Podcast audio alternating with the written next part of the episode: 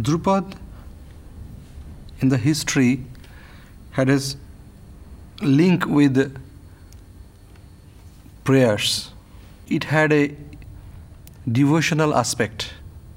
So when somebody is devotional, automatically they are more simpler.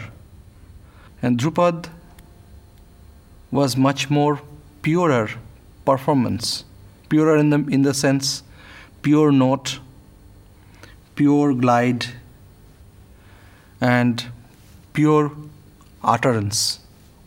We call it uchar. When you speak, the words should be pronounced yet correctly. It was more restricted in many other way, in melodic form, in rhythmic form. When it came to khayal, khayal means imagination.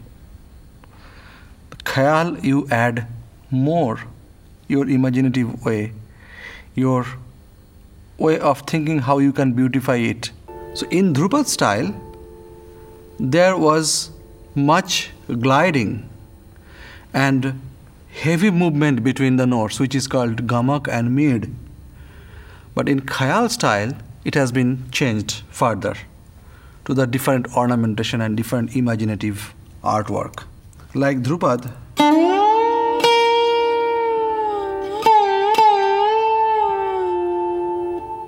in Khayal,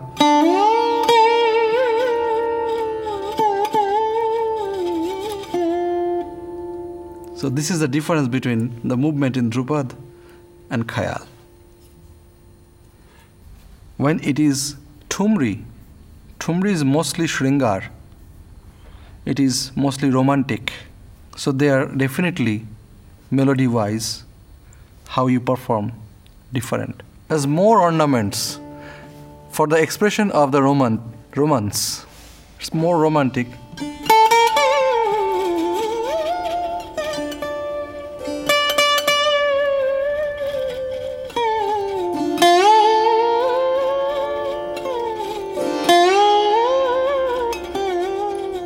And add some other notes to make diversified color.